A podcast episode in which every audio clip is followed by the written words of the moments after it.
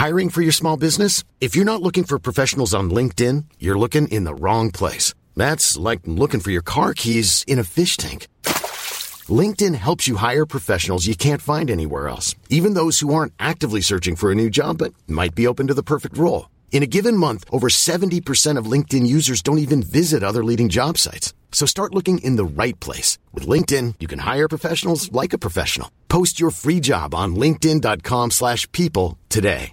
There's never been a faster or easier way to start your weight loss journey than with PlushCare. PlushCare accepts most insurance plans and gives you online access to board-certified physicians who can prescribe FDA-approved weight loss medications like Wigovi and Zepbound for those who qualify. Take charge of your health and speak with a board-certified physician about a weight loss plan that's right for you. Get started today at plushcare.com slash weight loss. That's plushcare.com slash weight loss. plushcare.com slash weight loss. Mom deserves the best, and there's no better place to shop for Mother's Day than Whole Foods Market. They're your destination for unbeatable savings, from premium gifts to show-stopping flowers and irresistible desserts. Start by saving 33% with Prime on all body care and candles. Then get a 15-stem bunch of tulips for just $9.99 each with Prime. Round out Mom's menu with festive rosé, irresistible berry chantilly cake, and more special treats. Come celebrate Mother's Day at Whole Foods Market. Jag bara känner liksom starkare och starkare att det här är så viktigt att, att våra barn ska få samma chans oavsett om de är tjejer eller killar. Att vi alla förtjänar samma chans och samma respekt. Lyssna såklart på de kloka människor man har kring sig. Det finns otroligt många kloka människor. Det gäller verkligen att rekrytera rätt. Så man har de här bästa människorna kring sig. Har man människor som man känner så här, det här är kloka, smarta personer. Lyssna på dem och sen besluta. Någon måste ju besluta ibland.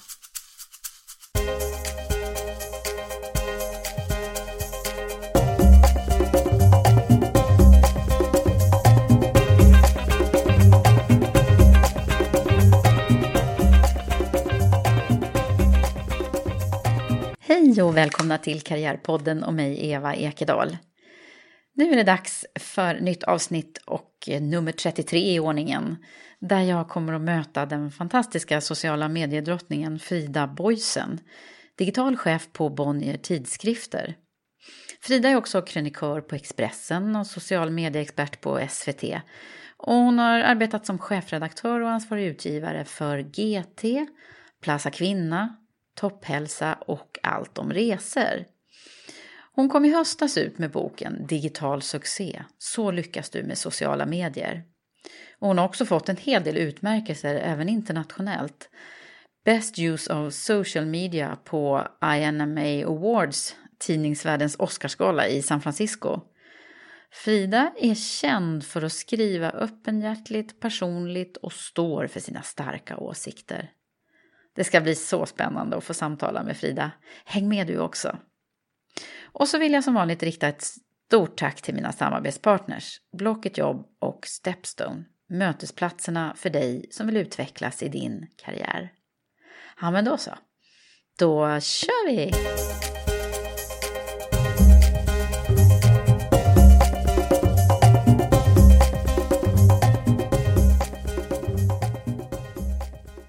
Hur mår du? Bra. Bra, absolut. Eh, jag är nog en glad, eh, väldigt glad person oftast och, och, eh, ja, och det känner jag mig idag också. Jag är jätteglad. Jag har haft otroligt mycket att göra på jobbet idag och, och började tidigt i morse. Jag gick upp 5.30 och satte mig och skrev en krönika och ja, sen var dagen igång och, och nu bara fortsätter det och jättekul att vara här så att ja, det känns superbra. Men det är så, du har alltid mycket, många järn i elden eller?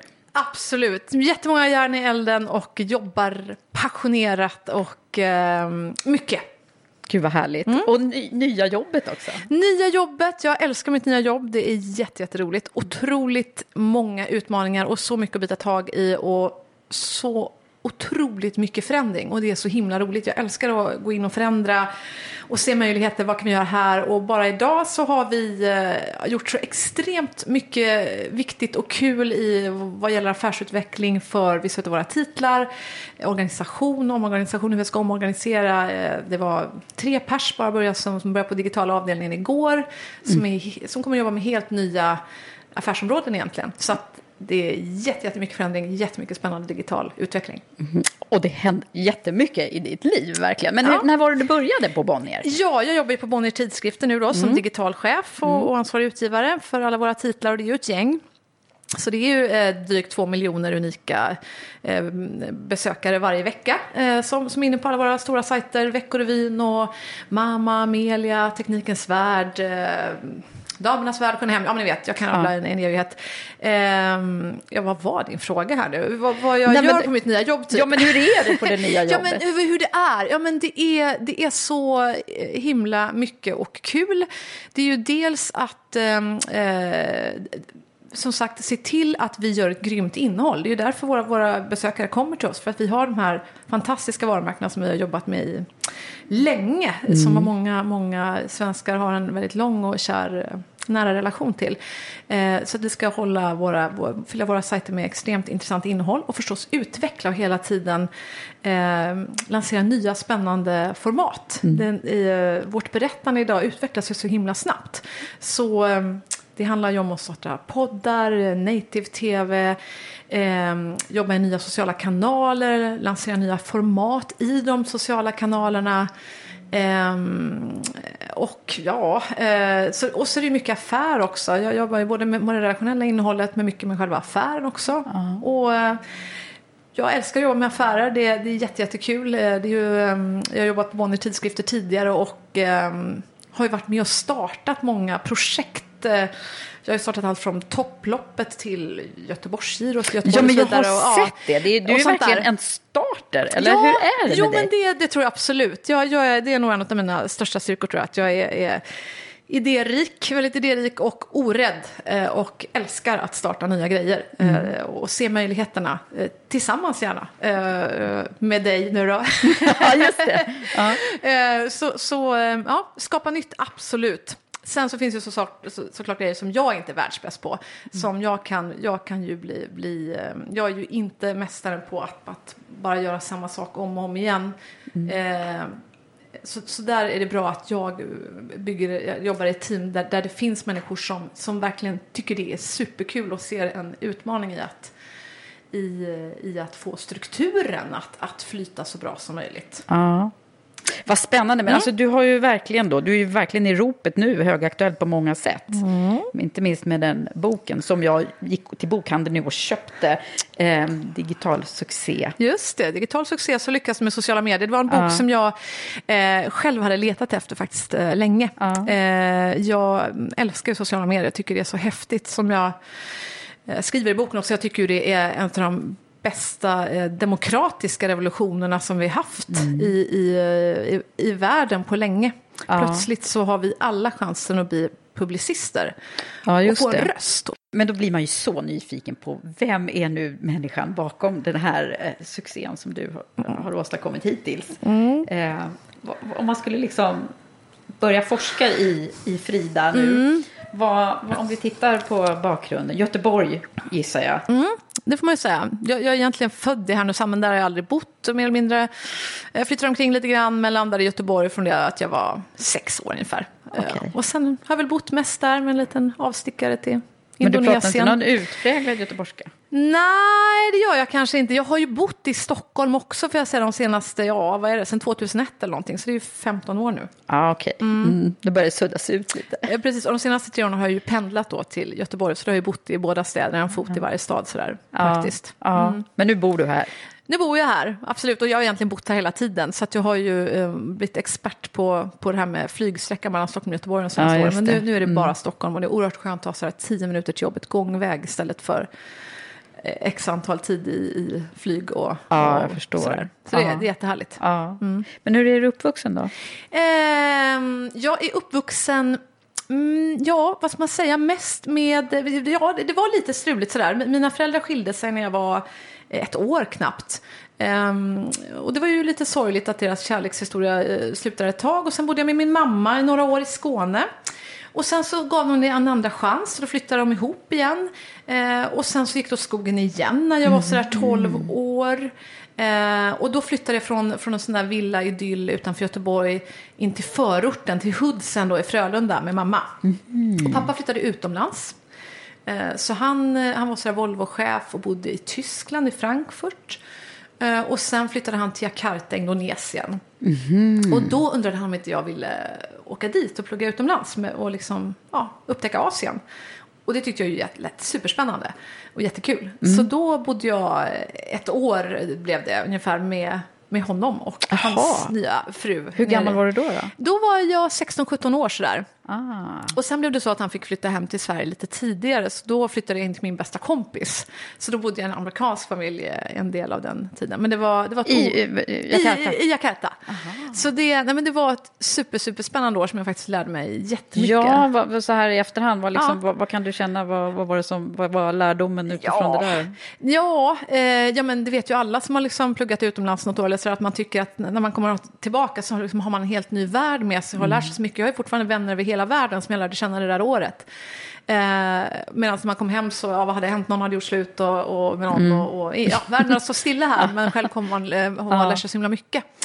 Men, eh, men också ja, andra synsätt och, och ehm, en syn kanske på framgång också. Jag, jag, jag upplever i, i Sverige när jag gick i skolan så, här, så var det ju alltid haft ganska lätt för mig får jag säga. Eh, Det är bara att tacka och ta emot. Men ehm, så, så för mig var det så här att ja, slog jag upp en bo- bok och pluggade eh, kvällen innan ett prov då då hade jag mer eller mindre alla Det löste rätt alltid. Eh, och det var ju tur för mig. Och sen kan jag säga, jag vet inte om det är det bästa sättet att plugga. Sen klart jag glömde mycket.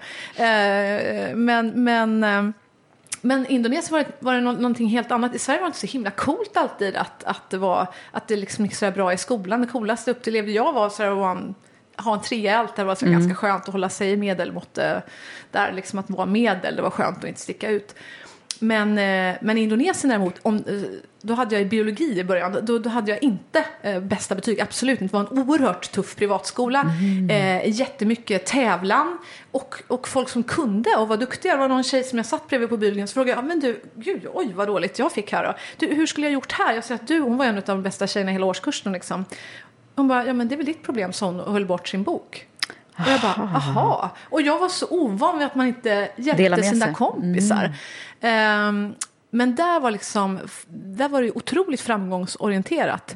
Och där var man sådär, när jag hade tre i ett ämne första gången i mitt liv, eh, och matten var de ju så sjukt långt fram. Eh, Okej, Eh, så det blev lite lärorikt av den det blev lärorikt för anledningen. mig och där var det så att alla blev så oroade när jag hade en tre och sen oj, oj, då var det faktiskt att någon sa men gud vill du ha hjälp, sa någon kompis. Och jag, där såg jag, tyckte att det var så häftigt att få en trea första gången men, men det, ja, men det är spännande och man, man lär sig alltid mycket när man kommer till nya miljöer. Ja, just det. Mm. Men du, okej, så att, har du syskon eller? Nej. Nej, Ensam barn. Ensamma barnet. Ja. Så kom du hem igen då? Så jag kom hem igen eh, och eh, fortsatte på, eh, tillbaka till Frölunda. Eh, Och eh, anarkin där, men det var härligt. Jobbade mycket på McDonalds. Eh, så det var väl min sån första arbetsledarskola. Okej, så, då blev, var du arbetsledare där då? Ja. Jaha. Eh, Så som 16-åring var det dags att, att ta över. Eh, i, och det var dels antingen, först började man med någonting som hette att man var sving. Då var man antingen ansvarig för kassalinjen eller köket. Och sen blev man skiftledare. Och det där tror jag, om jag inte minns för att jag var skiftledare tror jag som 17-åring. Och, och det var ju faktiskt ett väldigt stort ansvar. Då ledde man ju restaurang och så här i julruschen kunde det vara 50 pers som jobbade på restaurangen. Så man, man rattade ju hela restaurangen och det var ju allt från Så det var liksom första ledarskapsskolan det där? Ja, och det var grymt skulle jag säga. Så kul vi hade och så mycket bra Vad lärde du dig? Ja, nästan allt skulle jag säga. Att få ta ansvar, att ha kul tillsammans, att liksom... Ja, att leda en grupp och bara ha så himla roligt tillsammans och leverera resultat. Och hela tiden kolla lönsamhet förstås, vad kan vi göra bättre? Att, att leverera järnet till varje kund som kom in. Att liksom, mitt mål var att göra dem så himla glada och nöjda.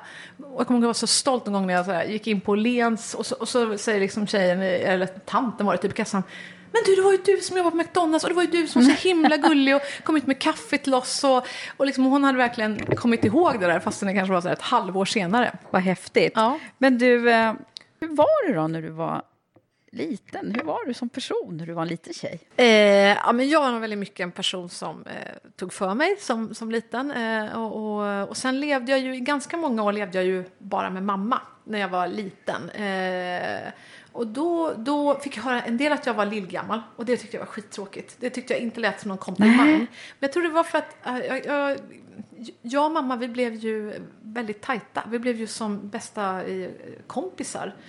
Eh, på gott och ont skulle jag säga. Mest på gott förstås. Vi hade en väldigt, väldigt nära relation. Men jag blev ju liksom vuxen. Hon pratade med mig som en vuxen mm. fast när jag kanske var fem år.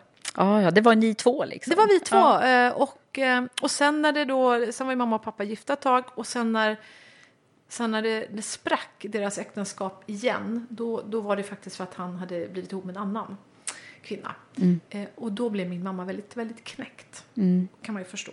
Eh, och, och, väldigt desillusionerad över eh, kärleken och, och, och män och var väldigt, väldigt ledsen. Och, och då, då var vi också väldigt nära igen. Men då fick jag ju ja, då, då såg jag ju, då var det ju liksom en mamma som grät och var väldigt, väldigt mm. ledsen.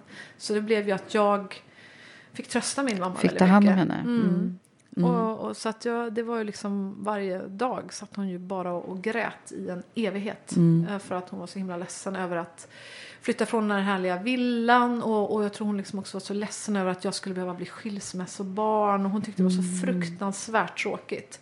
Um, vad har det här betytt för dig då? Tror du? Ja, vad har det betytt? Men uh, ja, uh, ja, jag jag kände nog, jag, man lär ju sig alltid någonting av, av allt här i livet och eh, jag lärde mig förstås att jag aldrig ville bli bitter. Mm, just det. Är det någonting som jag är väldigt allergisk mot så är det bitterhet. Mm. Och jag såg tyvärr att min mamma till slut blev lite bitter. Mm. Hon blev så här liksom att mm.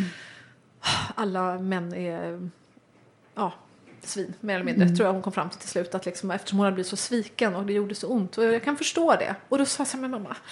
Det var som att jag såg två stora mörka moln som bara hängde på hennes axlar. Att hon var så arg och mm. eh, ledsen och till slut bitter på Just livet. Det. För att och då sådär. kanske du valde en annan motsatt Ja, och det kände jag bara, nej men där vill jag mm. aldrig hamna. Och jag var så, men kan du inte bara ta den här, det är som att kan du inte bara ta den här biten och bara slänga bort den och välj bort den? Kan du bara, mm. men, och, hon så här, var så här hooked up på min pappa och frågade men, men hur är det med honom egentligen och hur har de det? Jag bara, men strunt i det, så jag, skit i det. Mm. Eh, se framåt, gå ut och träffa någon ny, gör något annat. Mm. Men det var som att hon hade liksom svårt att släppa det där.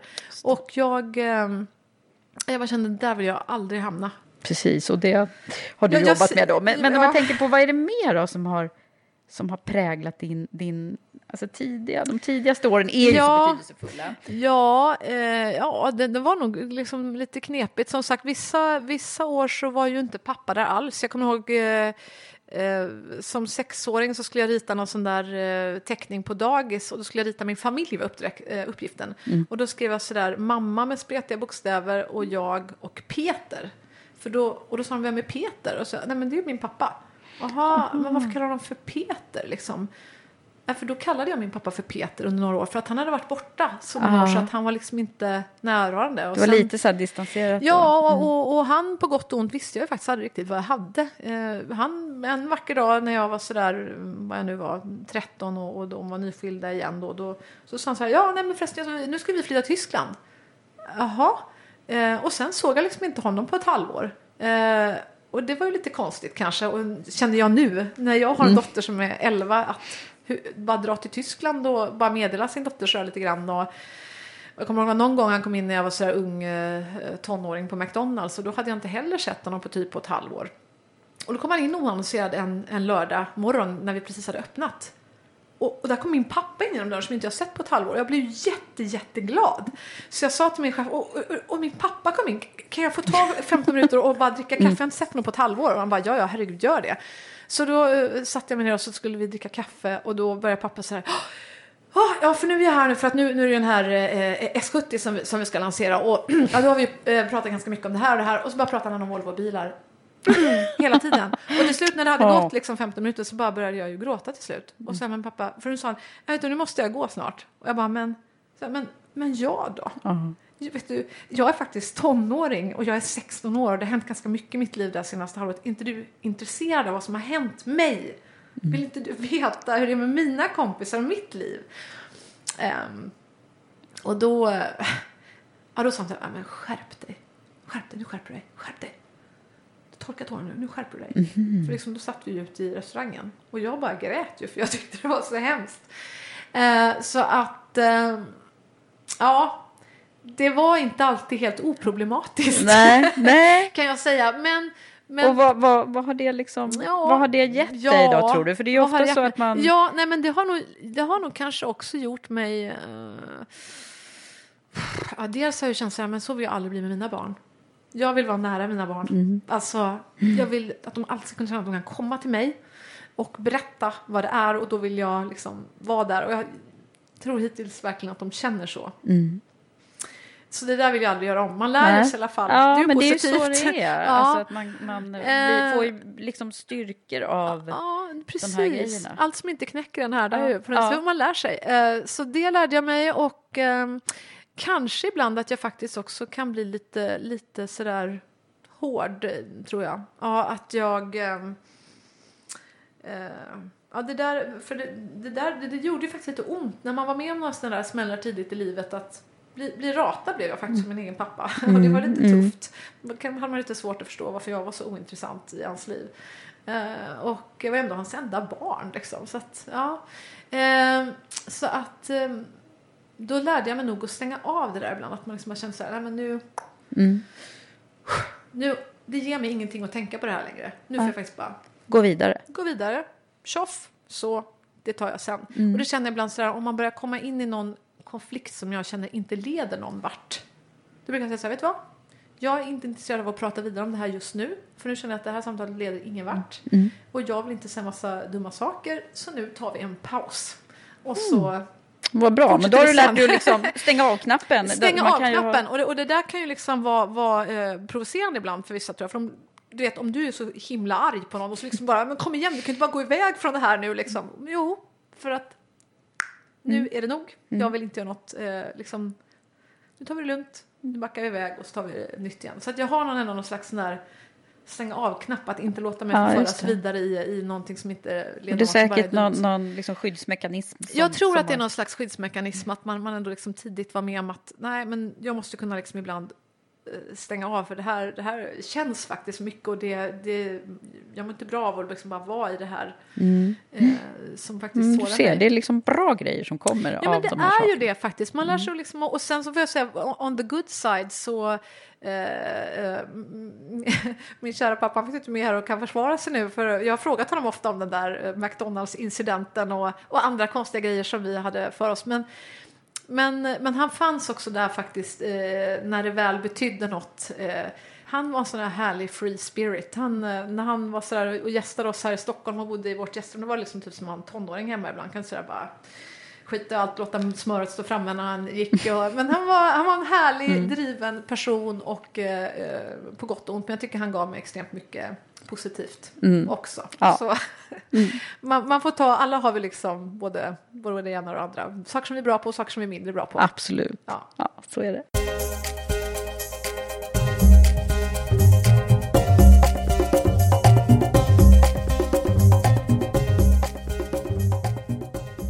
Okej, så McDonalds var första. Mm. Hur kom du in på det här med journalistiken då?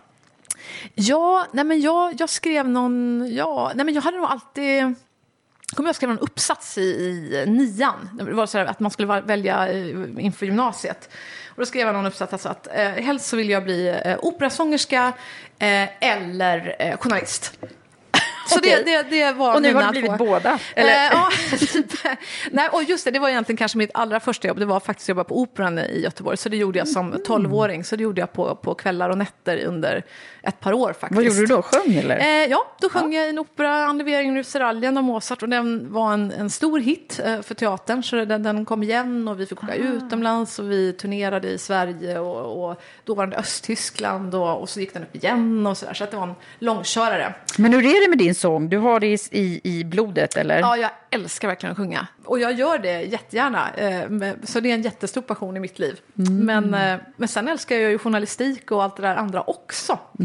Eh, Men hur blev det det spåret då? Ja, det blev det. Jag liksom tänkte ändå att ja, men journalistik är himla kul. Att- och, och jag, jag, jag älskar att lära mig saker, det har jag nog alltid gjort. Och så tänkte jag så här, ja, men nu är det klart man ändå, jag var sugen på att plugga på universitetet så efter gymnasiet och sökte. Jag tänkte man journalisthögskolan vore ju superkul. Ehm, ehm, pluggade dubbelt såklart på, på universitetet, tänkte why not? Van att liksom ha ett Såklart. ganska högt tempo. Så jag körde dubbelt, pluggade både man fick ju inte söka direkt Journalisthögskolan så då pluggade jag media och kommunikationsvetenskap och vad var det jag pluggade mer? Statskunskap tror jag samtidigt. Och sen pluggade jag på handel samtidigt som jag pluggade på Journalisthögskolan och läste lite allt möjligt, retorik, litteraturvetenskap. Och gisses, du är en sån här übermensch alltså. Nej, men eh, nej, men ja, det, det, det gick liksom bra. Det var kul. Ja, det Och så jobbade jag på McDonalds lite efteråt och så sjöng jag. På, på liksom kommuner och scener och vann alla de där talangjakterna som fanns då för tiden. Sådär, nya ansikten och allt vad det nu hette. Och Ja, så det var idol, verkligen liksom. en, en liksom framgångsrik start du fick då kan man säga. Ja, men det, det var nog eh, bra. Man, eh, jag fick, det tyckte som sagt var jättekul att jobba på McDonalds. Grymt det här att lära sig ledarskap och få jobba med team och känna att man hade otroligt roligt tillsammans. Roligt och, och ja, jag har nog alltid tyckt att det har varit eh, jätteroligt vart jag än har jobbat. Till och med när jag eh, ja, men du vet, praoade på, på ICA när jag gick i åttan tyckte jag också var superkul. Eh, Så jag, jag, har nog, jag är nog väldigt lättroad. Okej, att så det, det det, låter som det är både energi och, och glädje på något sätt. Ja, jag tror det är väldigt lätt att, att hitta energin och glädjen i det jag gör faktiskt. Vad, kom, vad, vad har du ärvt det här ifrån då? Eller är det någonting som bara har kommit? Ja, Du måste, jag tvingar dig att Ja, det reflektera är nu, bra. märker Det är bra. det? Nej, men jag, jag tror nog att, att eh, min, min pappa var nog väldigt mycket sån också. Eh, han hade också en extrem arbetskapacitet skulle jag säga. Han var ju som sagt var ganska hö, högt uppsatt chef då på Volvo och han var chef för Volvo Indonesien och, och Volvo Tyskland. Och, liksom. och, Vad var din förebild tror du? Ja, absolut. Eh, om jag skulle, jag menar, man, man tittar väl säkert på sina föräldrar, det var kanske de flesta barn. Och, och det är klart, han var den här karismatiska personen som, som verkligen visste hur man skulle fånga eh, eh, ja, en publik helt enkelt. Och få folk att skratta, få folk att lyssna och, och, och vara innovativ och, och tänka framåt. Så det där tyckte jag såg väldigt roligt ut. Men hur, vad gjorde din mamma då? Ja, hon var fotvårdsspecialist. Eh, och det är ju lite mer eh, back-office kan man ju säga, men det är mycket det här med relationer och samtal. Eh, så att hon fick ju extremt mycket förtroenden i, i de här samtalen med de här människorna. Och det var, hon jobbar också på, på äldreboenden och sådär med det här med fotvård.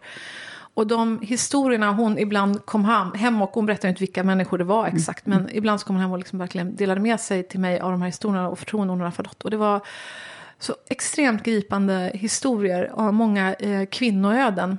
Eh, om hur de här kvinnorna i Göteborg hade fått kämpa järnet för att hålla ihop familjer. När det hade varit riktigt tuffa tider, arbetarkvarter, missbruk. Eh, mannen skulle komma hem med pengarna då och så hade han typ supit upp allting på vägen hem. Och, ja. Vad hände med det här då? Vad, vad har du... Ja, men jag tror att jag alltid varit väldigt nyfiken och fascinerad av människor. Alltså att faktiskt, jag, jag är faktiskt väldigt nyfiken på människor. Jag tycker det, är- det, det är nog därför jag också har valt att bli journalist. För att jag, jag tycker det är så spännande. Men Alla har ju faktiskt fantastiska historier. Och jag har väldigt lätt att bli gripen av andra människors livsande. Jag tycker på riktigt det är väldigt, väldigt spännande. Alltså, är det där, då tänker jag så här, är det därifrån din, din... För det verkar ju som när jag har googlat och Mm. Ja. försökt göra research på dig här, men det finns otroligt mycket att läsa som du har producerat. Eh, men då, då hittar jag en del. Dels skulle man kunna gissa att du är feminist. Mm. Ja, absolut. Jag, det är jag verkligen. Eh, Det delar bara- vi också då. Vänta bara tills du läser krönikan imorgon ska jag säga. Så skrev jag ju den där i morse och åh, eh, i- dessa tider, jag, jag, nu, nu har jag ju, eh, glömt exakta tweeten jag fick i fredags, men jag kan säga som feminist hur det är i Sverige idag. Eh, jag tror det stod någonting i stil med så här, det var liksom en vanlig fredagkväll. Eh, eh, någon borde knulla dig med en bajonett tills din fitta inte blöder längre. Nej men gud. Ja, och jag bara känner så här. Fick du den eh, tweeten pingad till mig. Och liksom man bara känner så här, vad är det här för samhälle? Hur, Vad är det här med alla män som hatar kvinnor? Jag, det, det, är så, det är så sjukt. Det är så sjukt. faktiskt. Fruktansvärt. Det är faktiskt fruktansvärt. Ja, nej, vi har, vi har en hel del kvar att göra. Kan man Ja, så jag, konstatera. jag, jag, jag känner eh, att jag, jag blir bara mer och mer feminist faktiskt för, för varje år som går. Det, det, för att jag, jag ser sådana strukturer i samhället som, Som är så sjukt. som är så sorgliga och sjuka. Det är faktiskt så. Det är hemskt. Ja. Och, men jag bara känner liksom starkare och starkare att det här är så viktigt att, att våra barn ska få samma chans oavsett om de är, är tjejer eller killar. Att vi alla förtjänar samma chans och samma respekt. Vad tänker du kring det här? När man, när man får såna här tweets och, och hemska, eller det kanske har fått ännu värre grejer. Men... Ja, ja, nej men jag har ju haft liksom personskydd i perioder och Ja, du vi det. hade ju, ehm, eh, på, på GT hade vi ju en, en, en högerextremistisk ledare som var uppe och eh, krävde att vi skulle sluta med vissa publiceringar och annars skulle han komma tillbaka med kniv och och sen skickades, det var han där eh, och levererade ett paket som adresserat till mig och polisen misstänkte ju att det var en bomb. Eh, vilket det inte var, men, men eftersom polisen bedömde det som ett misstänkt bombhot så det var ju som i en film. Eh, när liksom man står där med polisen och åker tåken och han pratar med bombskåden och bara säger stå på. Och han liksom bara, du får ut ur den här lokalen nu. All din personal. Eh, så jag menar, det, det vad är du har varit med om. Ja, och rättegångar och allt sånt där. Så att det är klart, det... det um, ja, Men blir man- du aldrig rädd då? Eller? Nej, jag, jag är faktiskt väldigt sällan rädd måste jag säga. Jag, jag, det är nästan så att eh, andra personer i min närhet kan bli irriterad på mig för att, att jag inte blir det. det det. Men nej, jag tänker så här, ja, nej, varför det? Jag tänker inte bli rädd, jag tänker faktiskt inte det. Nej, så mod kan vi också... Ja, det är typ eh, mod och passion. Det är liksom mina två eh, ledstjärnor i, i livet på något vis. Jag känner så här, men har man inget mod, om man inte vågar, vad, vad är vitsen med att leva då, känner jag? Och om man inte följer sin passion och vad man verkligen brinner för och vill göra. Varför inte passa på? Det är ändå det livet går ut på, att, att, att, att vi passar på. Gud vad häftigt. Man, man känner så här, åh, inspiration. Yes, ska på dem. Men du, åter till din karriär och eh, hur det har gått till här då.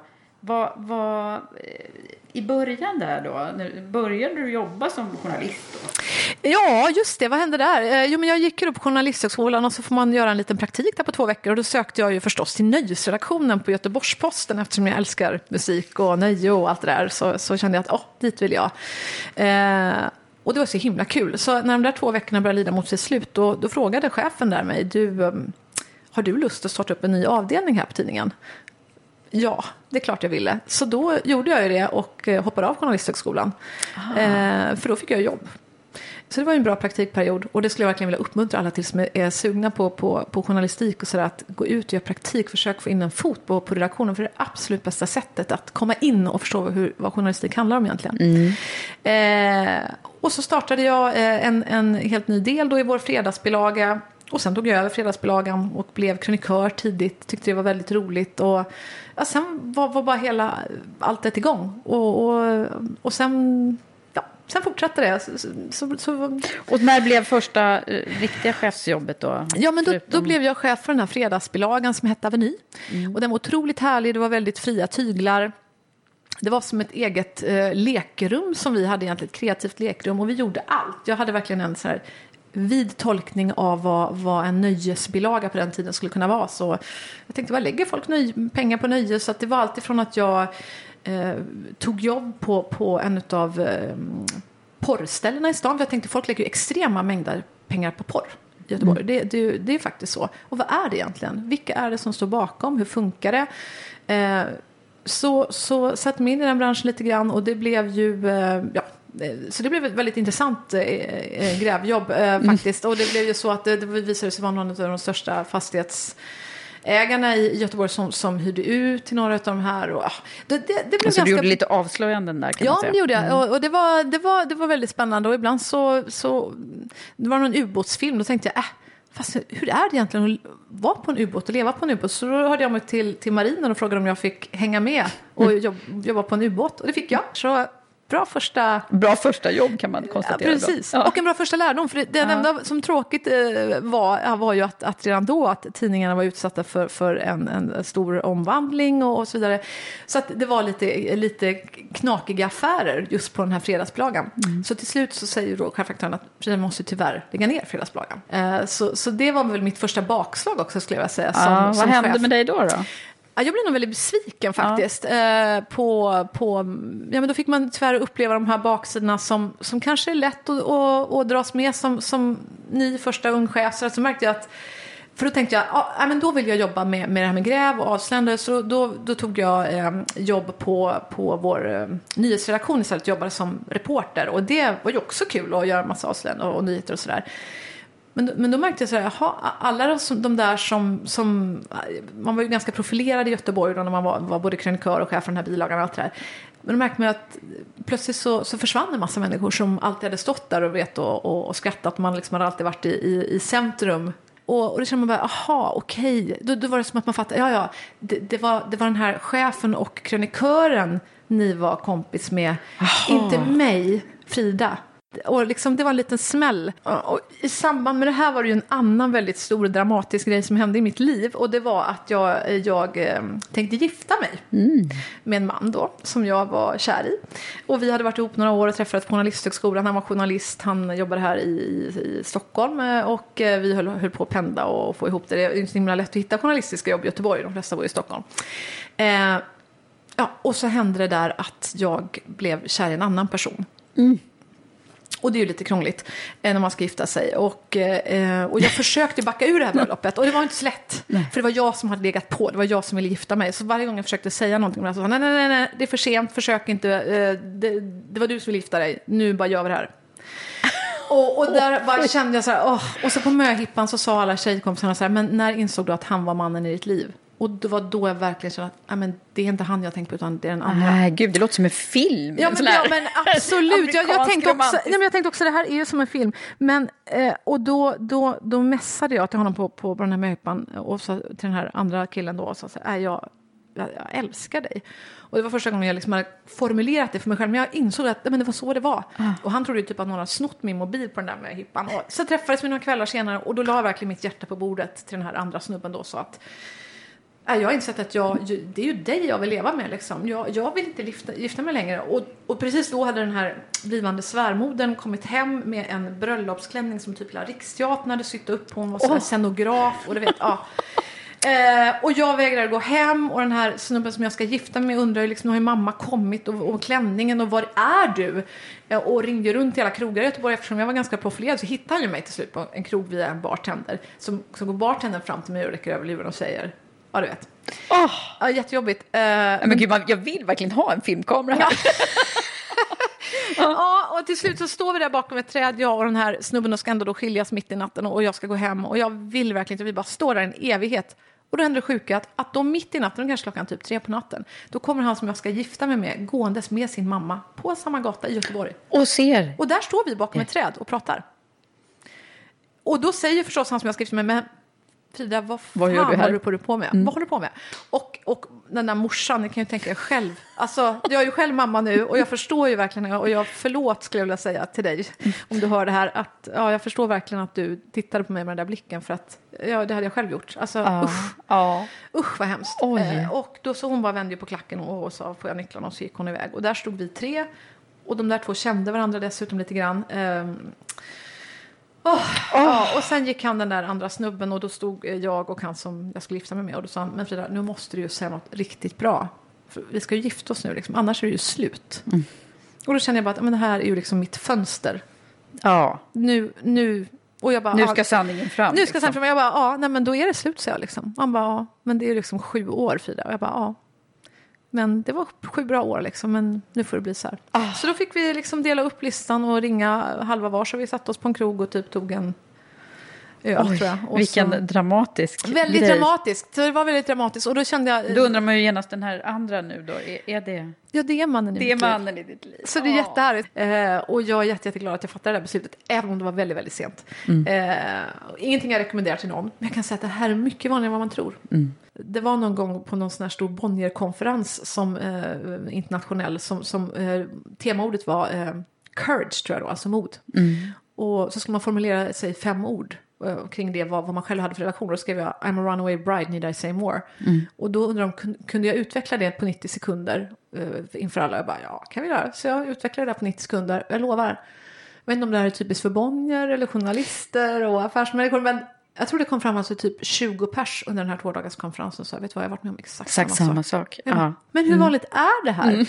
Men som sagt, så att, men vad jag lärde mig då, då var det dels den här lärdomen i jobbet och sen den där lärdomen privat. Och privat bara kände jag så här att här vill jag aldrig hamna igen. Jag vill aldrig bedra en människa mer. Någonsin. Och, och, och, och, ja, och, och, och gick till en terapeut och liksom tänkte nej, men nu måste jag ta tag i mig själv. Nu vill jag inte göra så här, vad ska jag göra? Och då sa han typ, jaha men är det någon annan än du som bestämmer det eller? Bara, When you're ready to pop the question, the last thing you want to do is second guess the ring. At Bluenile.com, you can design a one of a kind ring with the ease and convenience of shopping online. Choose your diamond and setting. When you find the one, you'll get it delivered right to your door. Go to Bluenile.com and use promo code LISTEN to get $50 off your purchase of $500 or more. That's code LISTEN at Bluenile.com for $50 off your purchase. Bluenile.com code LISTEN. Wow! Nice. Yeah!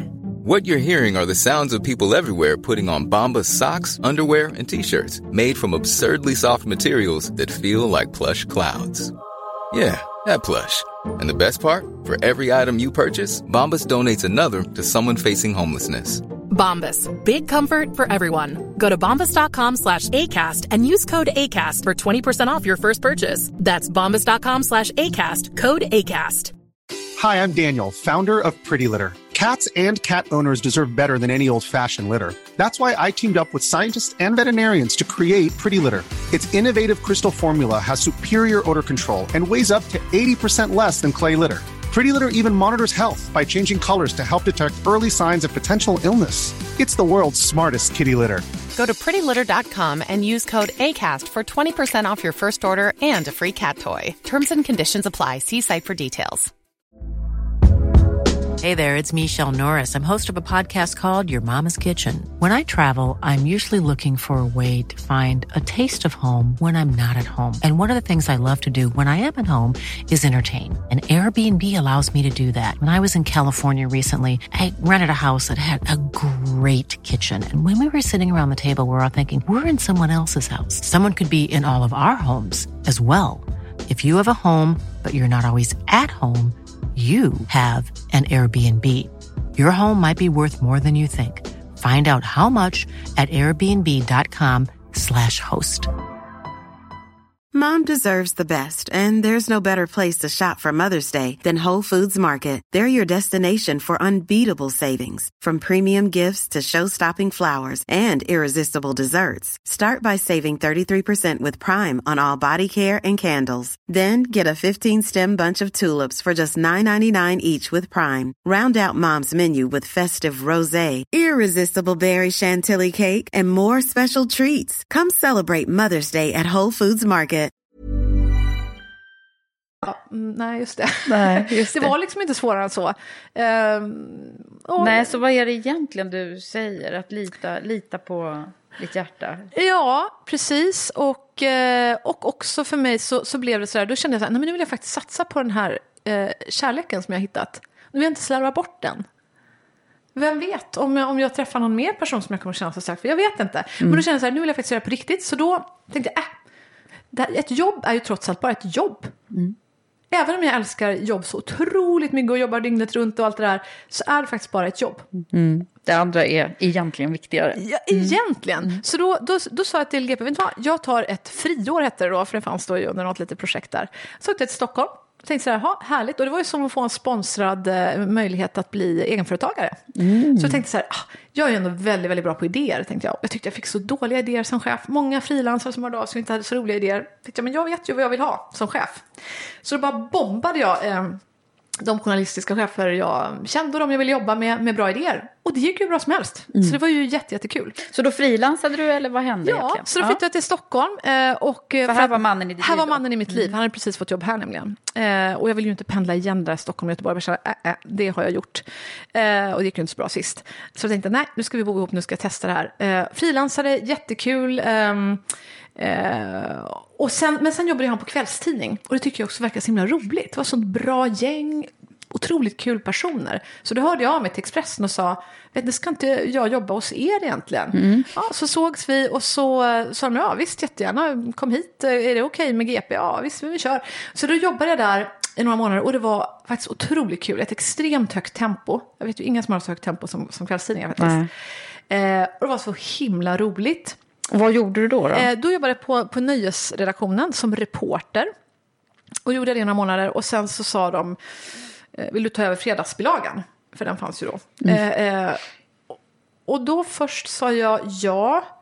Men sen så tänkte jag till lite grann. Och så tänkte jag, för det var någon morgon när jag vaknade då. Och så hade jag ingen aning om vad jag var. För jag, jag jobbade så extremt högt tempo. Flög över hela, fram och tillbaka över hela Sverige. Och gjorde, eh, ja, skrev så, ja, så här fem, sex artiklar per dag. Och eh, jobbade väldigt, väldigt mycket. Och, och det var någon morgon där jag här, oh men gud jag måste lämna en text, jag måste lämna en text. Och så jag, men vilken text jag ska lämna? Och jag bara kunde inte komma på vilken text det var. Och, och, och hade ingen aning om vad jag var. Och då var jag hemma hos mig själv. Och kände så här, hmm. Vänta här nu, och vad har jag egentligen för lön för det här jobbet? Och det insåg jag att när jag hade jobbat som egen företagare med de idéer jag hade som ju gick bra, hade jag faktiskt en väldigt, väldigt bra inkomst. Mycket, mycket högre än den månadsinkomst jag hade. Och jag så här, men Som igen- anställd då? Som anställd. Så det ändrade jag mig. Så då hörde jag mig till Expressen ändå. Fast jag hade tackat ja till det där jobbet som eh, eh, ja, chef Bilaga. bilagan. Ja. Och så sa jag nej, jag har faktiskt tänkt ett varv till och jag, jag måste faktiskt tacka nej och eh, eh, satsa på mitt eh, företag istället. Så då fortsatte du i företaget istället? Så då fortsatte med företaget och då blev det mycket tv-jobb och det blev, jag fick ett uppdrag från någonting som heter Stockholm City då där det bara ah, hade hur mycket som helst att göra. Jag började jobba mot en massa magasin som hörde av sig. Eh, ja, det var massa, massa roliga... Och var det då att du var krönikör och du skrev mycket? Eller vad var det exakt. som- Och jag, jag har ju alltid gillat det där att liksom, som sagt, fronta, eh, Mm. skriva mycket själv också. Och leda. Och ganska snabbt så fick jag en fråga om att ta över som chefredaktör på Plaza Kvinna. Mm. Vilket var ett modemagasin. Jag hade jobbat som chefredaktör tidigare och tyckte att det där lät som en himla kul utmaning. Mm. Ehm, och plötsligt satt jag där eh, och, och det kan jag säga eh, för alla som undrar hur man gör när man ska bli chefredaktör att eh, ja, nu har jag, har jag haft fyra, fyra titlar tror jag åtminstone som chefredaktör och det är nog som typ aldrig någon som har förklarat för mig vad som förväntas eller eh, satt upp Vad man mål gör eller hur egentligen. man gör eller det är liksom bara så här varsågod och simma är det ungefär. Eh, och det gick ju faktiskt väldigt, väldigt bra. Så eh, vi tog det där varumärket som hade en otroligt märklig payoff. Jag tror det var Sveriges billigaste modemagasin. Vem vill köpa det? Ja, det låter inte så Det låter inget vidare. Så vi typ dubblerade priset eh, och gjorde det till en av Sveriges mest exklusiva modemagasin. Och oj vad annonsörerna plötsligt ville vara med och vi dubblerade försäljningen och ja, det blev så himla Det var roligt. så? Ja, det var så. Så det blev väldigt, väldigt kul. Så det där gjorde vi. ehm, jag var där i tre år, fantastiska år, lärde mig väldigt mycket om att göra business. Eh, för det var också en stor del av uppdraget. Man jobbade mycket som, som Ja. publisher egentligen och tar Just stort det. ansvar också för annonsaffären. Väldigt, väldigt roligt. Eh, och då hörde Bonnier av sig och undrade om jag eh, ville ta över som chefredaktör för Topphälsa. Just. Och jag bara, Topphälsa? Jag tänkte på mig själv. Men är Jag- du sån här hälso... Nej, det är jag faktiskt inte. Jag är bara en, en högst normal person eh, som eh, har väldigt tajt med tid eftersom jag ja, prioriterar mitt jobb så mycket. Och prioriterar vänner och min familj och min kärlek och allt det där. Men eh, hälsa för mig, bara mig själv, ja, jag önskar att jag vore bättre på det. Men nej, jag är bara en average person. Men det var perfekt för topphälsa, för det är precis den målgruppen man vill nå. Ja, ja. Den vanliga kvinnan som kanske då har fött ett barn och plötsligt så är det så att man fyllt 30 och bara känner så här, oj, vänta, vad hände? Eh, oj, oj, oj, oj, kanske för första gången någonsin känner något litet problem med ryggen eller figuren som kanske alltid bara har gått av sig själv naturligt. Plötsligt kanske man tänker, det börjar liksom, man får tänka till lite. Eh, och det var precis där jag var i livet. Jag hade precis eh, jag har fått mitt första barn på, på mm. Plaza Kvinna. Eh, hade jobbat på väldigt mycket. Jag har ju faktiskt... ehm, jag har nog aldrig varit så riktigt föräldraledig som många Nej, andra. okej, vadå, du har jobbat under föräldrar? Ja, men första gången, nej, men första gången jag fick barn, då var jag faktiskt var i den här frilansperioden. Och det jag att jag vågade inte egentligen eh, avsäga mig alla uppdrag. Och, och liksom bara gå iväg från allting och alla, alla krönikuppdrag jag hade och allt annat. Då, då hade de ju tagit in annan krönikör. Eh, så jag jobbade på. Skrev och ammade typ samtidigt och när barnet sov så skrev jag mer och tog med mig eh, min lilla dotter till, till intervjuer och så vidare. Och sen när jag fick min son då var jag chefredaktör på Plaza. Och där var det inte så vanligt att folk hade varit lediga för föräldraledighet typ någonsin. Eh, så där tänkte jag, äh, men eh, vi kan väl dela upp det där lite grann. Så att jag var ledig några veckor tror jag, typ två dagar i veckan. Och sen hade jag med mig min son på jobbet. Jaha. Så han hängde med på säljmöten och, och ja, jag Otroligt. ammade på jobbet och ja, vi, vi körde. Och sen har det ju faktiskt blivit så, i år var det va, eller förra Ja. året, eh, årets mäktigaste mamma. Ja, just det. Ja, det var ju otroligt coolt faktiskt. Ja, det var Ja, jättefint. om jag får hoppa dit när jag tänker på när du pratar om det här. liksom, inte det. ens varit Ja. mammaledig, men... Ja, nej, men jag, fick, jag, fick, jag har fått förstås mycket kritik. Jag kommer ihåg att jag hade någon rubrik i, i Aftonbladet där på den tiden och då, jag tror jag såg Sveriges sämsta mamma. Eh, och då hade de ju intervjuat mig just för att jag var en mamma som inte hade tagit ut så mycket föräldraledighet. Väldigt, väldigt lite. Eh, men jag, men jag, ihåg, jag hade ju självklart inte ställt upp på den där intervjun eh, med, de hade ju inte presenterat med rubriken vill vara med Nej. som Sveriges sämsta mamma. För det tyckte jag faktiskt inte att jag var. Och jag tycker fortfarande inte att jag är det. Nej. Mina barn brukar faktiskt säga att jag är världens bästa mamma Ja. förstås. Det säger väl många barn hoppas jag till sin mamma. Men, men det är klart, vi, vi, både jag och min man jobbar mycket. Men ger våra barn Men ni fick det att funka ändå. Ja, och Ja. jag kommer ihåg eh, men det är ju som ett, det här racet pratar man om ofta, när dagislämningslämningar Mm. hämtar och om man inte hämtar klockan halv fyra Mm. så har man liksom förlorat racet mot de andra duktiga föräldrarna som hämtar så tidigt. Mm. Eh, och det är klart, jag, jag minns första gången som vi hade sån där utvecklingssamtal med vår, vår eh, dagis, eh, liksom förskolefröken. Så sa hon att ah, ni är kanske en av, några av de föräldrarna som jobbar absolut mest, men, men ni ska bara veta att, att gud vad, vad ni har lyckats med det här med kärlek och trygghet med ert barn. Jag kommer ihåg att jag bara så här vrålgrät för jag var så tacksam för att hon sa det där. Och det var så skönt att man, man egentligen kände att ja, men jag vet ju det, men att liksom faktiskt få höra att man kan hitta olika lösningar på det här med föräldraskap. Ja, men eller hur, och att det, det, kan behöver gå bra inte ändå. vara... Man behöver inte alltid följa mallen. Och där, ah, där tror jag också man märker att det är en sån himla laddad fråga det här med, med föräldraskap. Och, Ja. Eh, Men hur den här mäktigaste mamma-grejen, hur ja. fick du den då? Om jag dit? Ja, nej men det, var, det får man fråga tidningen Mammas redaktion. Och då jobbade jag ju inte på Måndag tidskrift, det ska jag Nej, säga. nej, det var innan alltså. ja, ja, det var innan, annars kanske det hade blivit jäv. ja. Eh, nej, då jobbade jag på, på eh, GT och Expressen. Så Mm. att, eh, ja, nej men det var nog, jag tror det stod någonting i motiveringen just om att jag hade lyckats eh, eh, ja, förändra det politiska eh, landskapet i Göteborg. Det påverkade ju väldigt mycket hela den här folkomröstningen Ja, kan man säga. Hur, Mm. hur, eh, Ja.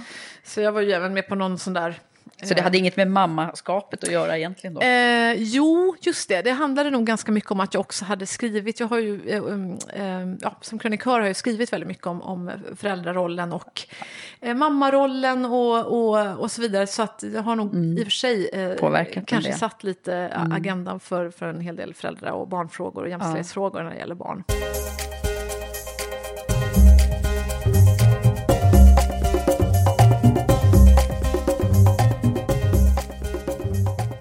Men du, jag tänker på det här med ledarskap också, som ju du har haft Mm. eh, på olika sätt eh, genom din karriär så här långt, Mm. och speciellt nu också. Hur, hur ser du på det? Vad vad är, vad är bra ledarskap för dig? Mm. Ja, det är en bra fråga. Eh, ja, att, att, att leda är ju att vilja något känner jag. Alltså om man inte vill något då blir det svårt att, att vara en ledare tänker jag. Eh, så så eh, det är så att vilja leda, att kunna se vart, vart ska vi vara på väg, vart är vi på väg. Eh, och det tycker jag faktiskt är väldigt roligt. Och sen älskar jag att entusiasmera människor. Att liksom säga att nu är det hit vi ska. Eh, som eh, på GT när jag tog över som chefredaktör där, som jag gjorde då efter det här topphälsa. Alltså jag hade ju aldrig varit chefredaktör för en kvällstidning förut. Och det, det är ju faktiskt jättekul förstås. Eh, och och jag visste inte riktigt, det var, det var Thomas Mattsson som är chefredaktör på Expressen som mejlade mig när, på topphälsa då. Så mejlade han mig och sa, du vad har du för eh, mejladress? Så, ja, den här går bra, skrev jag. Och så, och så hörde jag mig igen efter tio minuter och sa, ville du något förresten? Eller? Han bara, ja, men jag tänkte vi kanske kunde ta en fika. eh, så tog vi den där fikan och då så började han blabba om en massa jobb jag skulle kunna tänka på Expressen. Men, men så kom han in på det här att, ja Alex, så kanske du skulle kunna vara chefredaktör på GT. Och då tänkte jag, jaha, det var det här han ville fråga egentligen. Och, ehm, och så, och så ja, fast alltså jag, jag trivs så himla bra med mitt jobb nu och Stockholm och allt det där. Men men så ringde jag min kära man då på vägen hem och så sa jag, ja men gissa vad, vad Thomas sa. Så, och sa min kära make att, ja men alltså Frida, det jobbet måste du bara ta för du skulle göra så himla bra. Och så, men hur löser vi det då? Och barnen och du och jag och, och Stockholm och Göteborg och du älskar ju Stockholm och du har ju ditt jobb här. Men, äh, men det löser vi liksom. Det löser jag. Kan vi flytta dit eller ja. Bra make där. Himla bra man får jag säga. Ja, så att, eh, men ledarskap i alla fall. Sen var det så himla kul när man kom till GT och, och eh, sätta upp nya mål och Får du alltid med dig alla? Med din energi och glöd och, och så? Usch, det vågar man ju nästan inte säga ja på faktiskt, för det låter lite, lite sådär övermäktigt. Men, eh, ja, men jag, ja, eh, jag tror att jag ofta har en förmåga att, att lyckas med det. Mm. Men alltid skulle jag inte vilja säga, det, det vet man ju aldrig. Men, men eh, ja. eh, Men hur gör du med de där att de tyckte att det var bättre förr och som, som ja. kanske hellre tycker att nej, men vi skriver i vår tidning här. Ja, det var det liksom där, där och då på, på, på GT, kan jag säga att då, då var det en massa människor som hade jobbat där väldigt, väldigt länge och gjort det väldigt länge. Och sen var det såklart, när de fattade vad jag ville göra, jag sa, det är det här vi ska göra. Började snacka om en massa så här, eh, rymdbilder och eh, raketexplosioner och, eh, och så siffran ett liksom. Och det är det här vi ska göra, vi ska vara nummer ett och i Västsverige, vi ska komma ut jämt och det här blir nya världar att erövra och började hitta massa bilder kring det så att alla skulle fatta vad jag snackade om. Och alla fattade vad jag snackade om och de flesta tyckte det var jätte- jätteroligt. Men sen är det klart att det är några, det var några, några människor som har jobbat som sagt väldigt länge. Och det var en ganska eh, ålderstigen redaktion. Jag, var, jag kunde varit dotter till de flesta. Och det var många män. Så att de flesta var ju män som var 60. Och jag kom där och, och var 30 någonting. Eh, men de var så himla gulliga och tyckte att det var så kul med någon som kom in med så mycket energi och ville så mycket. Så, och sen var det några som kände att jag fattar precis vad du vill göra Frida, men vet du vad? Jag, jag orkar inte. Jag har liksom typ ett par år kvar till pension. Jag, jag känner jag pallar inte det här och liksom sätta mig in i allt det här och liksom producera, du vet man ska lajva och tv och, och skriva massa texter per dag. Jag var liksom att skriva en som jag ska leverera till, till papperstidningen nästa dag. Jag orkar inte ställa om. Har du någon deal typ? Ja, okej, så det var några sådana lösningar. Några sådana lösningar eh, som jag tror blev jättebra faktiskt. Och jag hoppas och tror det. När jag träffar de människorna idag så har jag typ, de, blev också lyckligare på något vis. Liksom, Och det blev en bra lösning också. Eh, Så om man skulle liksom sätta fingret på ditt ledarskap Ja. då, vad, vad är det för någonting? Nu kan man ju bara gissa lite grann kring de här med passion Ja, nej, men jag känner så här, ja, men sen, sen eh, pepp känner jag. Jag, jag ville så här, pepp och inspiration hette det när jag jobbade med topphälsa. Då var liksom det vår payoff, 100% pepp och inspiration. Och det känner det är väldigt nära mitt varumärke också, faktiskt mitt personliga varumärke. Jag, jag, jag tror så här, är man inte inspirerad och tycker att jobbet är kul, då blir det nog svårt att leverera. Så det är bara att gå tillbaka till sig själv helt enkelt och se vad, vad, vad, vad du själv behöver. Ja, nej men precis. Alltså, alltså ha en tydlig riktning tror jag. Om man ska, ska leda någonstans så måste man ha en idé om att hit ska vi. Eh, och jag tror att vi ska göra så här.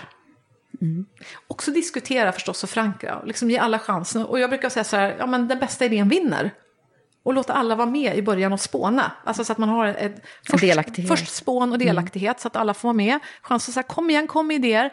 Jag vill inte höra att, att någon av er sitter med bästa idén någonsin här och så liksom får vi aldrig höra den. Kom, kom igen, det är vi som gör det här. Vad är den bästa idén? Var ska vi? Så först förankra liksom att få, få, få höra de bästa idéerna. Ofta är det ju inte man själv som sitter inne med de absolut bästa idéerna. Det är ju, det är ju, det är ju någon i gänget som säger någonting litet och då gäller det att snappa upp det som ledare och höra, men vänta, vad var det där du sa, men det är ju grymt.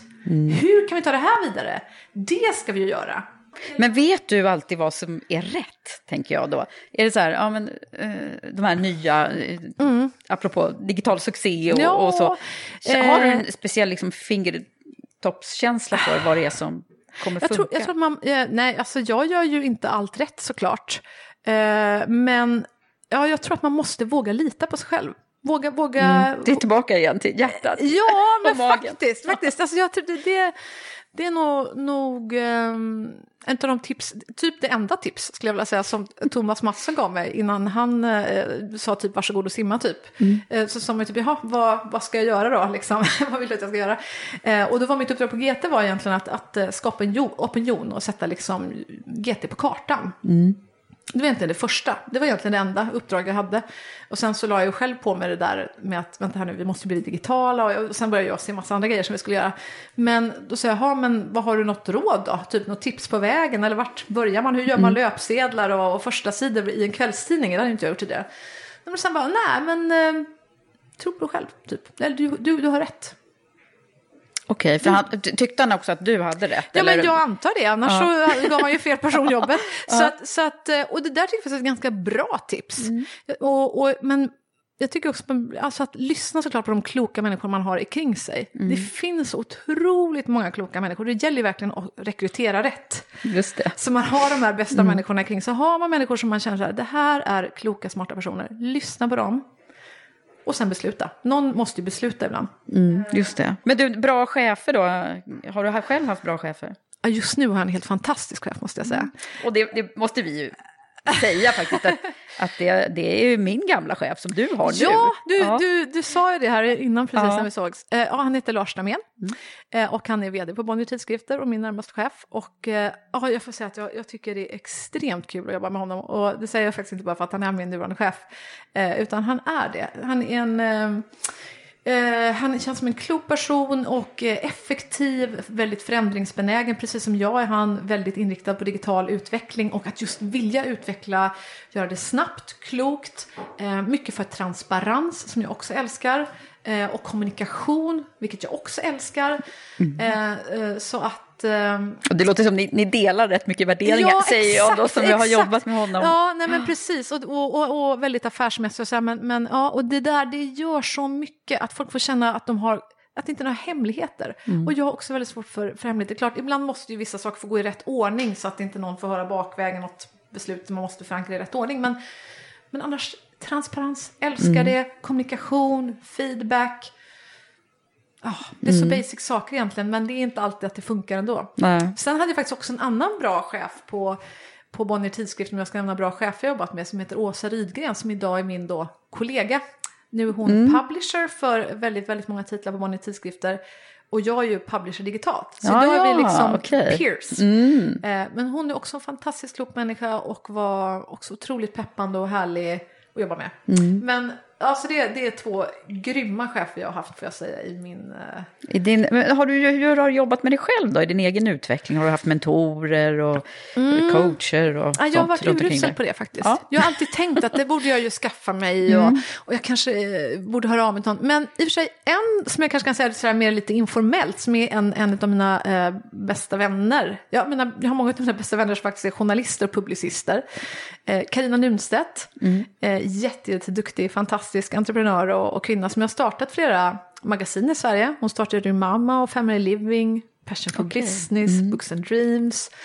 Eh, och, och, som sagt hon är en, en, en, nära vän till mig och vi, vi har extremt eh, kul ihop när vi ses. Det blir alldeles för sällan men det var senast i lördagskväll. Det var jättehärligt och vi sitter alltid och spånar grymma affärsidéer, strategier, kan liksom ha lite, ja, coacha varandra skulle jag säga nu för tiden mm. kanske. Men, men eh, hon, är, hon är jättehärlig att prata med. Kiki Kennedy, Kristina Kennedy, hon är idag um, chefredaktör på Dagens Medicin och, och publisher där. Också extremt klok person, jättenära god vän. Mm. Uh, och jag tror att vi också har liksom... Många starka kvinnor låter det som ja. också. Johanna Bäckström Lärneby som har Stora Journalistpriset nu, hon är publiceringsledare på, på SVT Sport. Mm. Också en av mina absolut närmaste vänner. Och... Det låter som du har bra, bra kontaktnät och Ja, absolut. Det, det finns jätte, jättemånga underbara kvinnor runt mig. Mm. Uh, och en man ska jag säga, min man. Ja, Lars det. Johansson som är nöjeschef på Expressen. Han är också liksom, vi, vi, vi peppar och coachar varandra också jättemycket. Jag tror att jag hade nog varit omöjlig att leva med för någon människa som, som inte delar min passion för, för journalistik och allt det där. Mm. För det är ju en himla stor del av mitt liv. Mm. Han älskar också journalistik. Och, och, han älskar också våra barn och han älskar mig och det är jättebra. Så vi, har, vi delar den här passionen. ja. Så det är härligt. Så vi kan ju sitta och ja, bolla mycket idéer och jobb. När man tittar på din karriär så här långt då Frida, mm. vad, vad, är det liksom, om, om, man brukar hitta lite så här vägskäl lite här och var. Mm, och, mm, saker som har varit betydelsefulla som du har kunnat dra lärdomar. Nu har du ju nämnt några, men kan mm. du sätta fingret på liksom, vad är det som har varit det avgörande för att du har lyckats så himla bra? Åh, snäll du är. Ja, en uh, liten enkel, kort fråga sådär. Uh, oj, ja du. Ja, nej, oh, nej, det vet jag faktiskt inte. Alltså det... Det... Ja, kanske att, ja men jag skulle nog säga igen, jag måste nog koka ner till modepassionen då. Mm. Alltså att våga våga, våga ta nästa steg. Som sagt, jag är ju en person som ofta kommit in och förändrat eh, mycket. Eh, Topphälsa var en fantastisk tidning. De hade touchat lite grann på de här eventdelarna och, och, och resorna. Men liksom, det fanns ju så extremt mycket kvar att utveckla. Mm. Och så bara gå in och tänka, men vi skulle kunna göra det här. Eh, och jag var en person som inte gillade att springa alls. Så träffade jag eh, marknadschefen på Nike. För jag tänkte, vilket är det coolaste märket man skulle vilja jobba närmare med? Nike gillar jag typ, jag hade inte sån råkoll heller för den delen på alla eh, mindre sportmärken. Så det började med Nike, fick en otroligt bra kontakt med henne och hon tog sig sådär an mig och sa men du, du måste ju typ börja springa och träna om du ska vara chefredaktör för en tidning eh, som heter Topphälsa. Jag bara ja, det har du helt rätt i, men så här, jag ska vara helt ärlig och säga det ja det är ju lite motigt. Hon bara, men du måste hitta ett mål som är roligt. Som, har du sprungit Tjejmilen i New York? Och jag bara, Tjejmilen i New York, men det lät ju kul. Och då fick jag ett mål som jag tänkte, om det funkar för mig, då måste det funka för andra kvinnor. Så tänkte jag, men herregud, jag borde ju ta med mig ett flygplan med tjejer och så åker vi till New York. Och, det, och det var så det gick Och då till. liksom bara att våga eh, bejaka det som man känner funkar för sig själv också. Så tänker man, tror man på en idé, men våga göra den då. Just det. När har det varit som allra värst för dig? Vad är det jobbigaste du har varit med om? Eh, menar du jobbet eller överhuvudtaget? Eller? Ja, Du får välja lite. ja, ja vad var det jobbigast? Ehm, eh, eh, eh, ja, jobbet, vad har varit jobbigast? Mm, ja, men det, jobbet så, så är det väl, det, det hemskaste är väl egentligen när man måste eh, säga upp människor. Och det har faktiskt gjort en hel del. Eh, de senaste åren. Alltså mm, hela tidningsbranschen globalt ju- har ju är gått igenom en enorm förvandlingsprocess. Eh, där vi helt enkelt har behövt downsiza våra redaktioner. Och det, det är klart, det är, det är tufft och tråkigt. Det är, och, man, och särskilt när man, man känner igen den här passionen och glöden som människor har för sina jobb. Och då behöva leverera det här beskedet till en människa när man ser i de där ögonen att jag vet att du brinner för det här jobbet. Och att, att då behöva säga att nu är det så här. Jag är ledsen men Ja, Ja. Nej, det är tufft. det, det, det, det är himla tråkigt. Men, eh, så, så det tror jag är det tråkigaste jag kan komma att tänka på i, i, i jobbväg.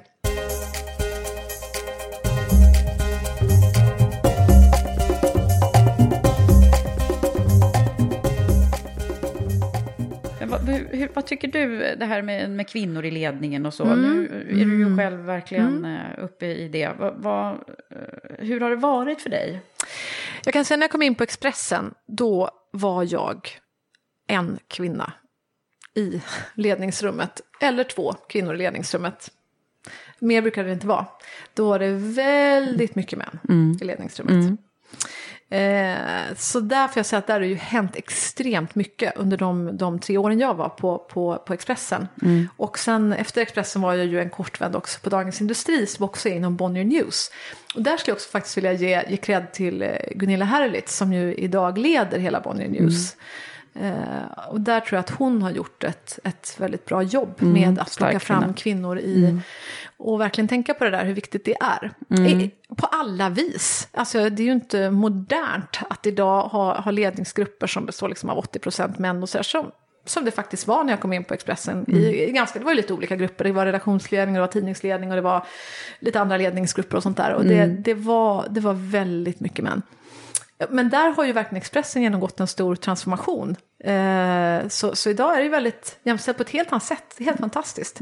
Nu, nu är det ju ofta... Eh, Men hur har du 50-50. blivit bemött i det här då? Själv? ehm, I de här lite Ja, jag kan manliga- ju säga att det är klart att jag har varit under, under alla mina år, eh, eh, gud vad man har varit med om, om män som har suttit i pompösa eh, ledarstolar och bara brett ut sin evighet och pratat. Eh, och, eh, och kanske också varit, varit benägna att, att välja män. Eh, sådär, det, det, ja, nej men, men det, jag får ju ändå se med, med, jag ser verkligen med tillförsikt på, på utvecklingen. Jag ser ju hur, hur extremt mycket världen förändras tycker jag i, i Sverige vad gäller ledning. I alla fall i, i den värld som jag oftast rör mig när det handlar om publicistik och journalistik och sådär. Att det, det, har hänt extremt mycket de senaste åren. Så sagt, se- Har du, tror du att du har gjort någonting eh, liksom, i de här miljöerna? Så Något annat? Eller har, har du bara varit den du är? Eller hur, hur, Ja, hur har du alla- tagit dig fram? Liksom? Alla vi kommer ju in med våra kompetenser, vi är ju människor. Jag är min människa och, och jag, jag är då en kvinna, jag är en mamma eh, jag, och, och jag älskar sång och, och allt vad jag är. Och jag har varit mycket i världen, jag älskar att resa och jag älskar förändring och allt det där. Och sen finns det människor som kommer med andra ryggsäckar. Jag tycker det är så viktigt att vi börjar bli mer diversifierade, att vi får in fler människor. Men både, både jämställt och, och med mång, mångfaldsperspektiv skulle jag vilja säga. Och det, det är ju super, superviktigt. Inte minst om man ska vara en trovärdig journalist eller vilken, vilket företag man än jobbar med. Jag tänker så här, men är man inte intresserad av att liksom skapa relevant business, då måste Mm. man ju känna sin målgrupp. Och då ha en ledningsgrupp som inte alls speglar den målgrupp man vill nå, kanske inte är så smart. Det är inte så business smart i längden. Nej, precis. Vad, vad vill du ge nu då för, om vi skulle liksom börja summera kring Ja. dina råd och tips sådär till, till unga, det kan ju vara faktiskt både kvinnor och män, men, men sådana som är kanske lite i början på sin karriär. De kanske är sugna på en journalistisk Ja, karriär. Vad, Ja. vad, vad vill du ge för tips? Mm, ja, men, eh, ja, det låter lite tjatigt om jag vågar, men jag skulle säga, ja, men då kanske jag skulle också tipsa om hur, hur man framställer sig själv då, i, i sociala medier inte minst. Eh, ta kontakt i sociala medier av dem du är intresserad av. Uppvakta dem. De är bara människor de också.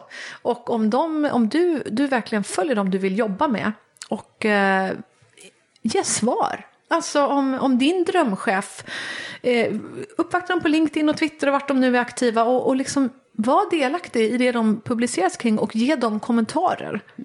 Okej. Jag tycker allt för många människor som, som söker sig, som när man sitter och, och, och ska anställa människor som... Men jag tänker om du vill visa att du är den bästa journalisten, men publicera då artiklar som du tycker är bra, dela med dig av det. Om du vill ha jobb som affärsutvecklare på, på Bonnier tidskrifter, ja men vad delar du för material? Men visa då att du är bra på affärsutveckling. Säg att men det här tycker jag, läs den här alla ni som är intresserade av affärsutveckling, det här är det coolaste som händer just nu i, i, i, i Silicon Valley. Och, ge tips, visa vem du är. Just det. Ta för dig. Och liksom ta för dig överhuvudtaget, våga. Eh, kom upp, det var, det var en snubbe som jag skriver i min bok så, så hyllar jag bland annat han här eh, Fredrik Eklund som är den här The Cell, Just det. eh, som skrev The Cell. som jag New är York, grym. eh, Ja, eh, New York-mäklaren. Och han skriver i sin bok att, att, han, att det är alldeles för få människor som kommer upp och bara liksom ringer på och frågar typ kan jag få jobba med dig? Och det håller jag helt med om. Så jag nämnde det i min bok. Och då kom det upp en snubbe till Bonnier tidskrift häromdagen. Eh, och Som så- ville jobba med dig? Exakt, och jag kommer precis ut ur något möte och så står han den här snubben och försöker övertyga dem receptionen att de typ ska koppla fram något samtal. Och, då, och då säger han, nej men det kommer hon ju! Och då säger jag, oj, har, har jag missat något möte? säger jag och sträcker fram handen. Han bara, nej, men jag vill bara säga att jag heter si och så och jag, jag tycker du är grym och, och jag skulle sedan bara vilja presentera mig och liksom, har du två minuter? Och jag bara, absolut. Självklart har han, han skrev så här, för jag läste här i din bok att du verkligen uppmuntrar till det och liksom, jag bara, ja, det gör jag. Våga. Våga liksom verkligen ta kontakt och berätta varför du vill ha det här jobbet. Det är alldeles för få människor som gör det. Så leverera en, en bra idé. Att bara komma upp till någon och säga så här, men, åh, jag vill gärna jobba med dig. Om du inte har någon erfarenhet eller någon idé ens. Eller någonting att visa upp. Mm. Även om jag liksom ser att du verkar vara en, en härlig person och du utstrålar massa bra energi. Så tänk igenom också, vad är det du liksom skulle kunna leverera? Så um, Ja, just det det. Mm. önskar jag faktiskt fler människor tänkte till kring och verkligen blev bättre på Ja. sälja sig själva egentligen. Alltså vad, vad, vad är det du Det är vill sitt göra eget med? varumärke lite grann. Ja. Att man, att man paketerar det lite. Tycker jag. Och, och vågar, vågar liksom berätta vad man är, vad man är bra på och varför man vill, vad man skulle kunna leverera på den här tjänsten som man vill ha eller vad det nu är uppdrag man vill ha. Ja, just det. Och får vi kanske flera digitala råd av dig här nu då?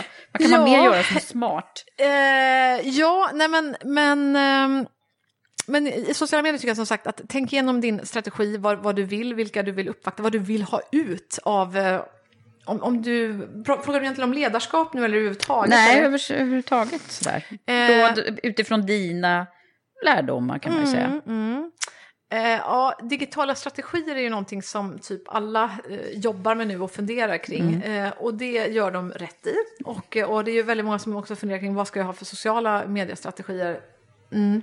Bra, tänk på det. För alltså, ju Du menar på företagen också? Ja, alltså till att börja med var det så här 5,4 miljoner svenskar som finns på Facebook.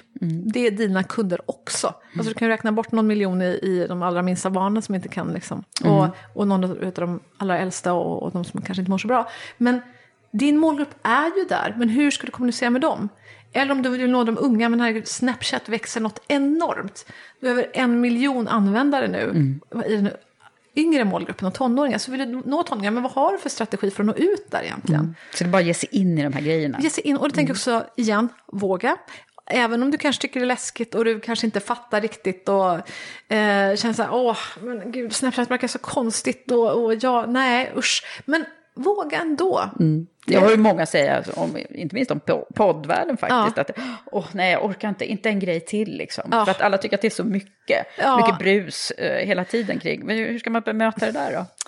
Ja, nej men det är klart, man måste ju också lyssna på sig själv i vanlig ordning och tänka så här, men sen finns det ju en viss mängd av tid man har och någonting kanske man måste välja bort. Men omge dig i så fall i, din, i ditt team med, om du, särskilt om du är en ledare själv, och om, om du nu inte är en sån person som själv hinner eh, lyssna igenom alla poddar, själv är jag faktiskt, det är inte en av mina starkaste sidor måste jag säga. Men då måste jag ju... nu kommer det bli det på nu, Karriärpodden. nu kommer jag så sugen på att lyssna, lyssna på Karriärspodden. På, podden. Eh, så så eh, eh, nej, men då ska man ju omge sig med människor som verkligen är grymma på poddar och som älskar poddar. Och som har råkoll på poddar. Precis, så ska man man, måste göra. ju inte göra allt själv. Nej. Nej. Vad härligt. Du, nu ska vi också ta den här skicka vidare-frågan Ja, som jag har just det, ja. var, varje Ja, det gång. har jag ju helt glömt bort förstås. Ja, Ja. då ska vi se här. Då, då ska du börja med att ställa den här frågan som kom ifrån min förra gäst. Ja. Och det var ju då Magdalena Gerger som är vd på Systembolaget. Eh, härlig och erfaren kvinna i ledningen. Hon, hon eh, ställde den här frågan. Alla, alla är sådär, de vet ju inte vem de ställer den till. Nu har ju du säkert eh, redan svarat delvis på den här, men jag tycker du kan få eh, tänka efter på hur du kan formulera det. Den, den, jag läser den sen. Yes. Den lyder så här. Den handlar ju om ledarskap och medarbetare. Eh, och hur jobbar du för att göra ditt lag eller team ännu mer framgångsrikt? Åh, ja, det är en väldigt stor fråga. Eh, hur gör jag för men, men, ehm, hmm, eh, Ja, men dels måste man ju se eh, eh, vad, vad är det för team jag har. Vad är det för team jag har? Eh, och, och har jag hyfsat eh, rätt team då är det fantastiskt. Då är det bara eh, att och, och tuta och köra och börja med det här andra som jag pratar om. Men ibland måste man också titta på sitt team och tänka så här. För det första, vad är det vi ska göra? Göra rätt saker på rätt sätt. Eh, och ehm, för att göra mitt team framgångsrikt nu, då har vi, då har vi exempelvis fått, fått eh, komplettera med en massa nya tjänster. Eh, vi, när jag kom in jag, och, och, så här, var, det, var det utvecklingsavdelningen och insåg att hmm, utvecklingsavdelningen är för liten. Vi vill göra så här mycket utveckling och det hade, eh, det, ha- det hade liksom företaget redan in, insett när jag kom in. Men sen så insåg jag att vänta, men vi måste göra den här och den här och den här, och den här utvecklingen också. Vi måste göra så här mycket snabbare. Då måste vi ha fler människor i vårt team. För det team vi har idag kommer inte att kunna leverera den här snabbheten som jag vill att vi ska ha. Ja. Så då måste man bygga ett nytt team eller förstärka teamet. Och se efter nyckelrollerna, vilka är det som har dem? Är det någon kompetens vi saknar här? Se till att få in den kompetensen då. Eh, men sen när du känner att men nu, nu börjar vi ha allt det här eh, som vi har. eh, Då, då måste också tänka så här, gör vi rätt saker här nu? Vad är det vi ska göra egentligen? Eh, och som sagt, se till att alla har chansen att komma med de här goda idéerna. Vad är det vi ska göra? Just det. Är det någon som har någon grym idé? Säg, säg, säg. Min dörr är alltid öppen. Jag brukar också alltid säga, är det något som är ett problem, kom till mig. Då vill jag verkligen att ni kommer till mig. Sitt inte och oroa er själva och liksom, och liksom med den här nöten och, och tjata ihjäl huvudet på den eleven. Men så här, kom till mig då, för det är då jag kan hjälpa till att lösa det. Och så brukar jag alltid tänka själv också. Så Jag, en öppen dörr helt enkelt. Verkligen öppen dörr. Jag brukar sällan gå till min, min chef och, och, och liksom prata om allt, allt jag gör som går enligt plan. För det är helt ointressant, det går enligt plan. Men däremot känner jag så här, är det någonting som inte går enligt plan, jag har ett problem, då vill jag verkligen att det, att det då är det bara att leverera. Så Ja. att jag brukar alltid säga, kom med problemen om det är någonting. Och sen så vill jag bara att alla ska veta vart vi är på väg. Vi är på väg hit. Det är hit vi ska. Det. Så det är tydliga här vi målet. ska göra. Eh, och som sagt, gärna jobba i, i bilder och, och mm, stora visioner, stora ord. Alltså att vi ska tro, känna och vara så peppade och laddade och bara känna att yes, gud vad kul det är det här vi ska göra tillsammans. Vi ska dit, det ska bli så himla roligt på vägen också. Och vi ska göra det här och vi ska dit. Det, och liksom verkligen bara åh, alla ska känna den här visionär, eh, Ja, liksom. ja nej, men det känner jag verkligen. Och, och, och fira på vägen. Fira alla mål. Ta chansen liksom, när, vi, när vi känner att yes, men det var vårt första steg. Nu gjorde vi det. Bra. Nu tar vi nästa. Bra. Och så kommer vi vidare. Och så, Åh, härligt. dit. Ja, Det är nästan som man vill vara med i ditt team. Ja, det är så men, eh, men sen så ska ju du få formulera en egen eh, fråga då, Ja. till någon som inte du vet vem det Nej, är.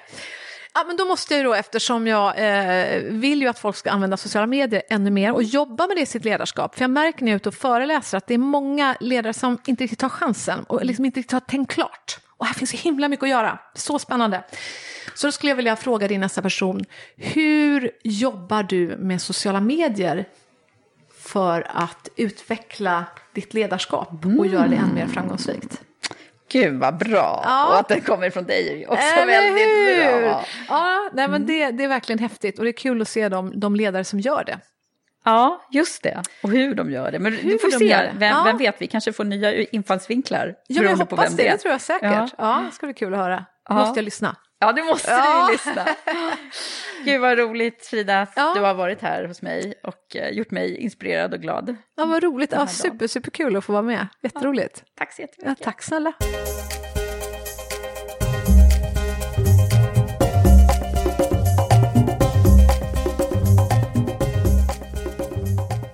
Åh, vilken fantastiskt sprudlande person hon är Frida. Och vilken energi.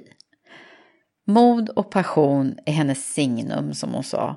Och jag kan bara instämma att det är också precis det hon utstrålar. Det är lätt att tycka om och dras med i hennes positiva och superengagerade stil.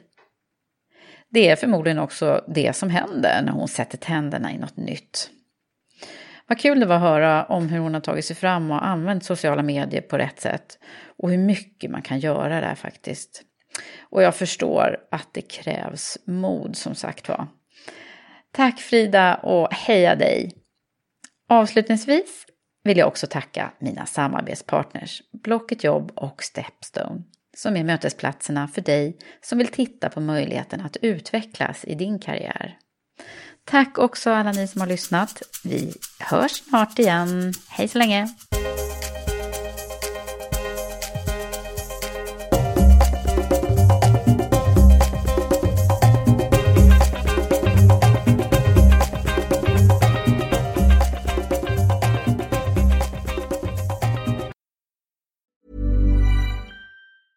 Mom deserves the best, and there's no better place to shop for Mother's Day than Whole Foods Market. They're your destination for unbeatable savings, from premium gifts to show-stopping flowers and irresistible desserts. Start by saving 33% with Prime on all body care and candles. Then get a 15-stem bunch of tulips for just $9.99 each with Prime. Round out Mom's menu with festive rosé, irresistible berry chantilly cake, and more special treats. Come celebrate Mother's Day at Whole Foods Market. Mom deserves the best, and there's no better place to shop for Mother's Day than Whole Foods Market. They're your destination for unbeatable savings, from premium gifts to show-stopping flowers and irresistible desserts. Start by saving 33% with Prime on all body care and candles. Then get a 15-stem bunch of tulips for just $9.99 each with Prime. Round out Mom's menu with festive rosé, irresistible berry chantilly cake, and more special treats. Come celebrate Mother's Day at Whole Foods Market.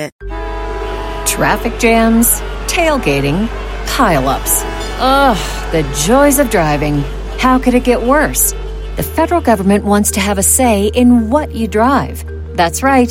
The Biden administration's EPA is pushing mandates that would ban two out of every three vehicles on the road today. Don't let Washington become your backseat driver. Protect the freedom of driving your way. Visit EnergyCitizens.org. Paid for by the American Petroleum Institute.